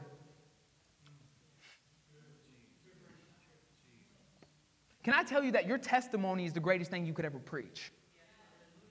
What he's brought you through? Okay, words on a page are one thing, but when I can see a real-life person tell me what God has brought him through, what God has freed him from, there's something different in that. When you hear that, it makes you think, hey, that can happen for me. Hey, God can do that for me. I'm telling you today, he can do it for you. Doors you never expected can and will be opened around you. Those of you who are praying for new jobs, those of you who are praying for better finances, those of you who are praying for maybe a spouse to come into your life, I'm telling you, posture your heart in a place of worship. Worship him through it before you get to it. Because this is the thing. God is faithful and he honors faithfulness. If you can worship him in the drought, oh my goodness, when that good season does come, it's going to be a different level. And you see, those who are shouting, they know because they're living it. Like, do y'all hear what I'm saying? It's like those who are excited know exactly what I'm talking about because they've been there. I'm not just some young guy talking. People have been there. People have experienced this. God has set people free. Y'all, it's no joke. When I say nothing can stand before the Almighty, I mean nothing.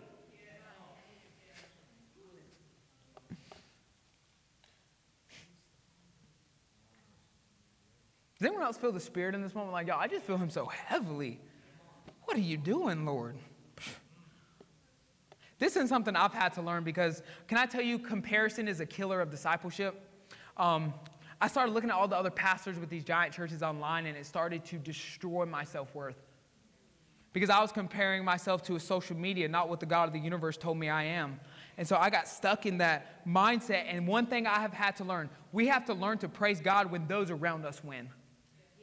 When those around us win, when those other pastors are seeing thousands of people saved, when that family member gets the finances before you do, when that family member that doesn't serve God wins before you do, you have to remember to worship God for that win. And so we have to learn to worship, to praise God when those around us win, when those around us are set free, man. If you're expecting freedom, but the person beside you gets free before you do, you better say, God, praise you for that. Now I'm expecting mine, but be thankful for that person. Stop comparing.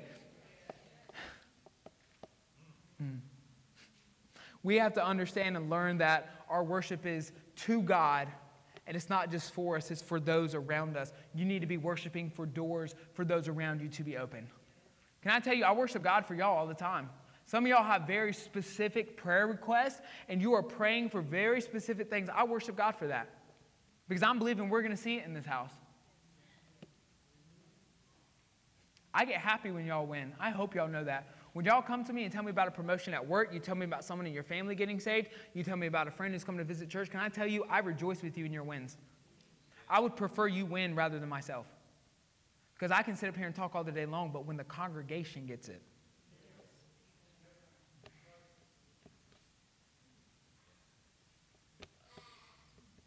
I love babies. Can't believe I'm about to have another one of those. Whew. Verse 26. True worship sets the captives free. True worship sets the captives free. When we worship, God works. Let me tell you this. God is a gentleman. He will not force himself into your situation. God will never make you let him work on your behalf. He's just not going to do it. But when you worship, Some of y'all are missing this. Some of you think this is just a Sunday morning routine, but this is a chance. This is a chance for God to work and war on your behalf. Y'all are missing the whole point. If you're ever with prayer in us in the classroom, I end prayer every single Sunday by saying, "Let's go to battle," because this is how we fight our battles. We don't wrestle against flesh and blood. You may be acting crazy, but that's fine. You're not the reason you're acting crazy. Discernment, people. I've been talking. Some of you need to get this because some of you are like, yeah, God is sovereign. He's just going to do it. No, no, no, no. Worship and prayer are the means by which God works on your behalf. You have not because you ask not. In prayer this morning, I said, y'all in here who have specific prayers, don't wait for me just to say something. Speak them. If you have a specific prayer you want God to work on, pray that prayer. And guess what? Even when you don't see it, He is working. Even when you don't feel the little goosebumps running up down your spine, He is working. Some of y'all look at me like I'm crazy right now. But this is the thing. God is not just going to force Himself on your situation. We cannot be wishful thinkers. We have to be worshipers. And the thing about worshipers is they pray and they worship specifically for these things. Because God is not just going to step in and do it. We have example after example that God would wait and hold back until the people of God worship, until the people of God prayed for it. God would sit back and say, all right, I can't do it, but what are you going to do? Man, if y'all ain't hearing anything, this is for me, because I would, Do you have friends and family in captivity to sin? Oh, I do. I got a bunch of them. Are you in captivity? Be honest with yourself. To addictions, to self, to alcoholism, to pride, to arrogance, whatever it may be. This is the thing. The Lord can break it. Those, did you notice how it said they put Paul and Silas in the inner prison? I need you to hear this. Some of you right now feel like you were stuck in the inner prison. You were in bondage, but you kept going in that direction. Now you feel like you were going to be stuck for eternity. Your jail sentence is forever. I need you to hear this. When Jesus was on the cross, right, He's there and He's talking to the Father and He's absorbing the sins. Did y'all know that's what happened on the cross? Your sin was put there with Jesus. And that's why Galatians 5:24 says you can now put your desires and passions on the cross where Jesus died. And so Jesus is here and he's taking it in and He says something. He says, Tetelestai. Who knows what Tetelestai means? It is finished. And in that moment, His spirit left His body and He went into what they call the grave. And there He conquered hell. He conquered sin. He conquered death and the grave. Some of you may feel like you were stuck in the inner prison, but can I tell you that's what Jesus died for? When Jesus died, He destroyed the inner prison so that you could be free at any moment. Scripture, Ephesians chapter 2, verse 13 says, now in Christ Jesus, we have all been brought near. I need some of y'all to hear this because some of y'all are in an inner prison. You don't know how to get out. You think there is no way to get out of the lifestyle that you are in. But when you worship,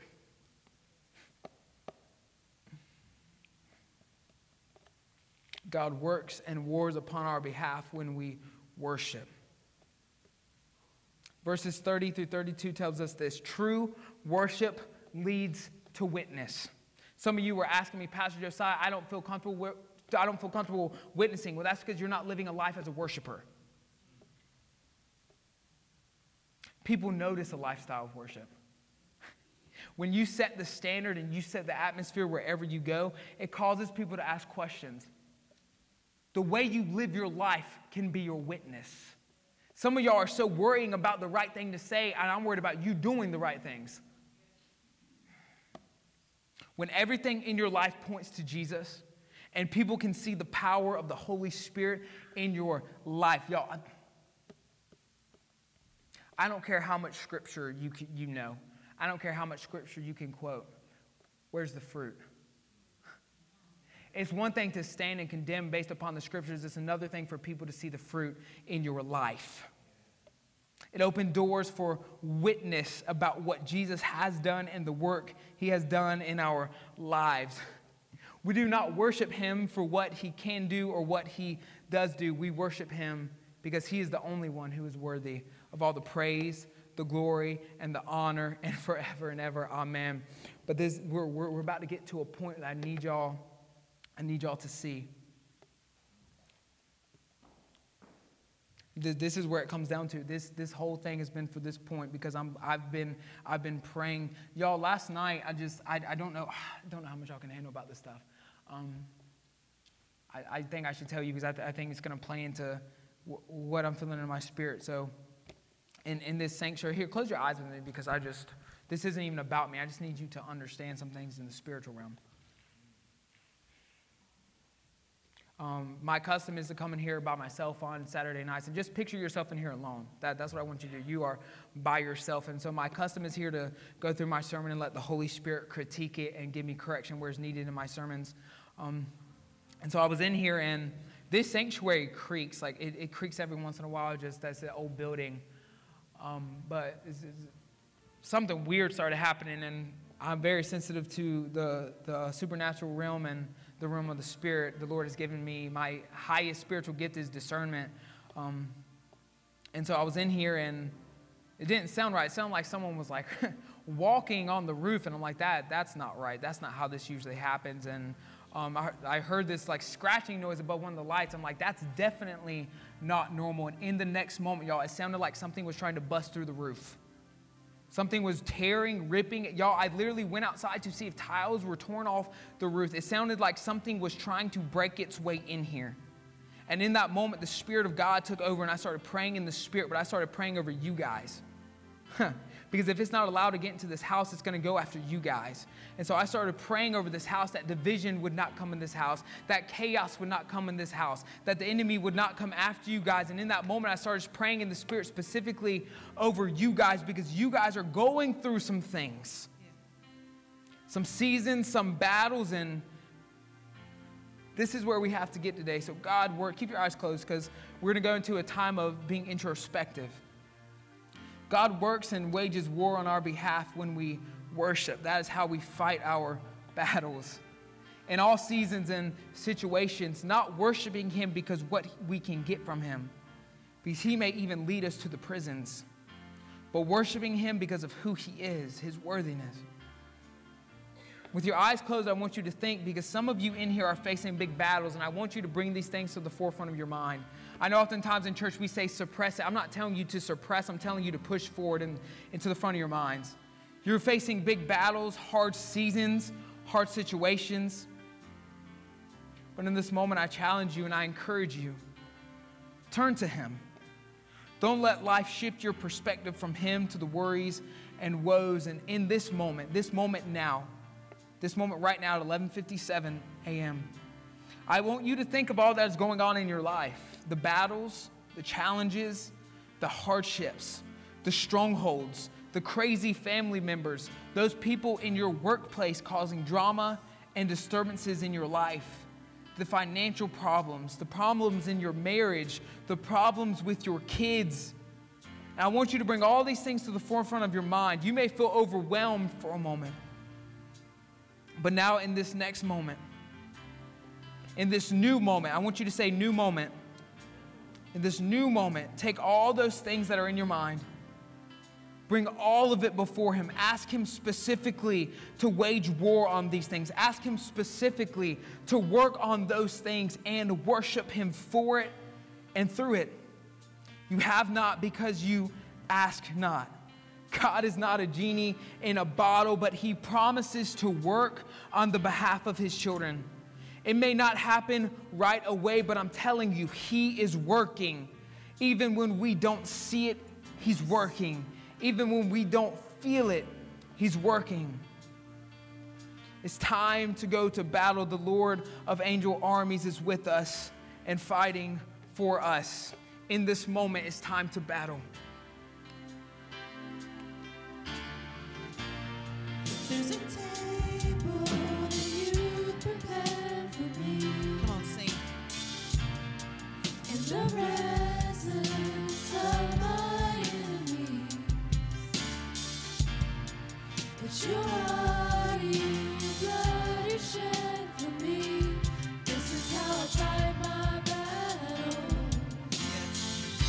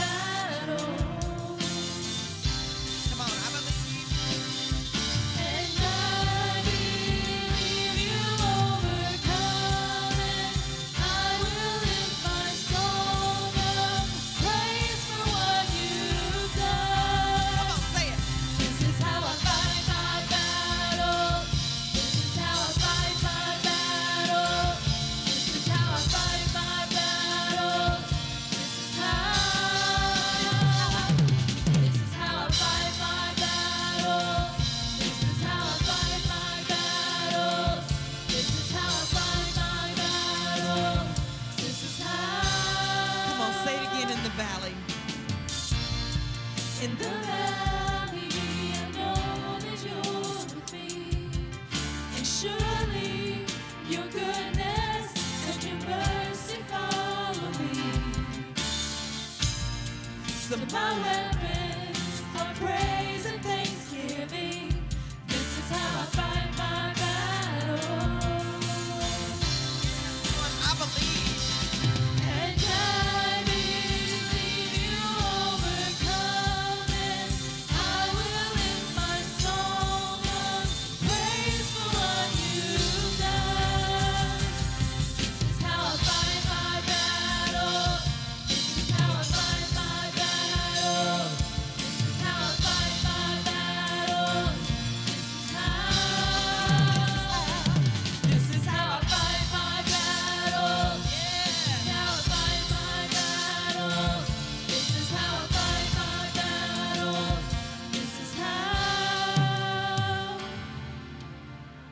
Come on, you believe what the pastor said today? That praise and thanksgiving are your weapons. Come on, no matter how it looks, he's on your side, right? Come on, it may look, say it. It may look like I'm surrounded, but I'm surrounded by you. Come on, say it.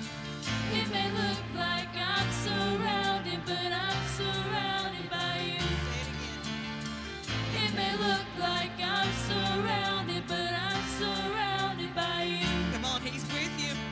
It may look like I'm surrounded, but I'm surrounded by you. It may look like, It may look like I'm surrounded, but I'm surrounded by you. come on, he's got you. It may look like I'm surrounded, but I'm surrounded by you. It may look like, It may look like I'm surrounded, but I'm surrounded by you. come on, don't look around, look up. It may look like I'm surrounded, but I'm surrounded Come by on, you. it may look like, It may look like I'm surrounded, but I'm surrounded by you. Yes, I am. It may look like I'm surrounded, but I'm Come on, 'cause surrounded this by is you. how, 'cause this is how I fight my battle. This is how I fight my battle. This is how I fight my battle. This is how. This is how I fight my battle. This is how I fight my battle. This is how I fight my battle. This is how. It may look like, It may look like I'm surrounded, but I'm surrounded by you. it may look, It may look like Come on, I'm sing surrounded, but I'm surrounded by you. It may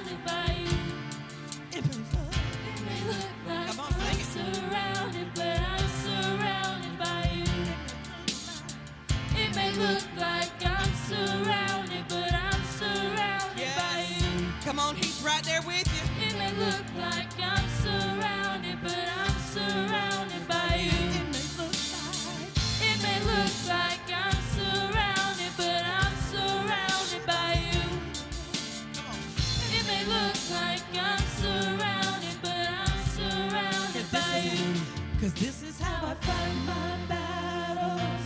This is how I fight my battles. This is how I fight my battles. This is how. Come on, this is how. This is how I fight my battles. This is how I fight my battles. This is how I fight my battles. This is how. Yes. How awesome was that message today?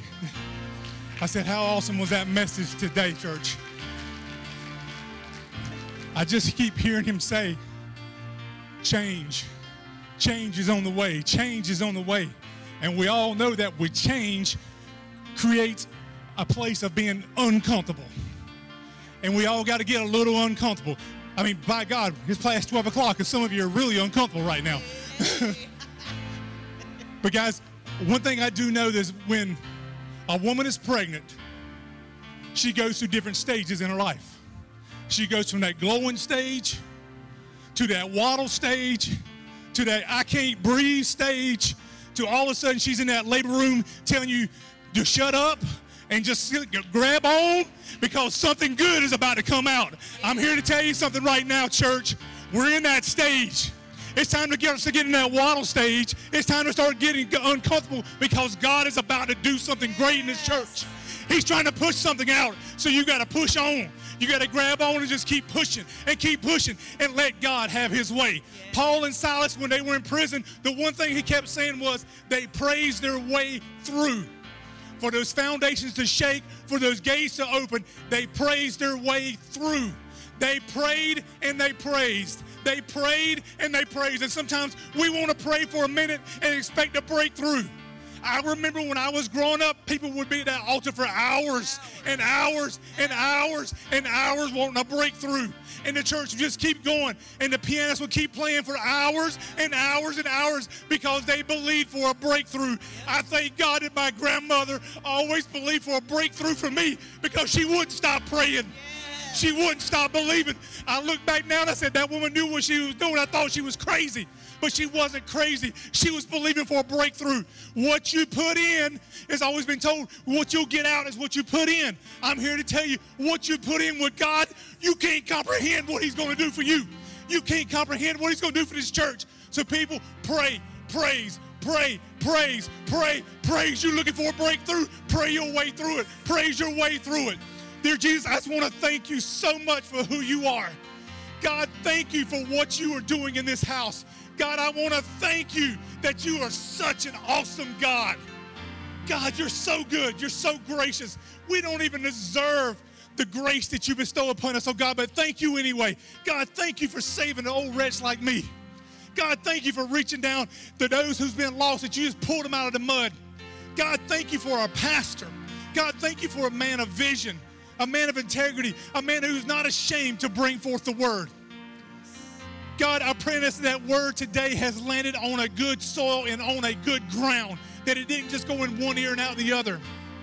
God, I want to thank you that you are bestowing in him a new season, Father God, that's helping us take this church to a new level. So, God, I pray that we as a church will jump on that bandwagon with him, and we will help pray and praise our way through to that next level.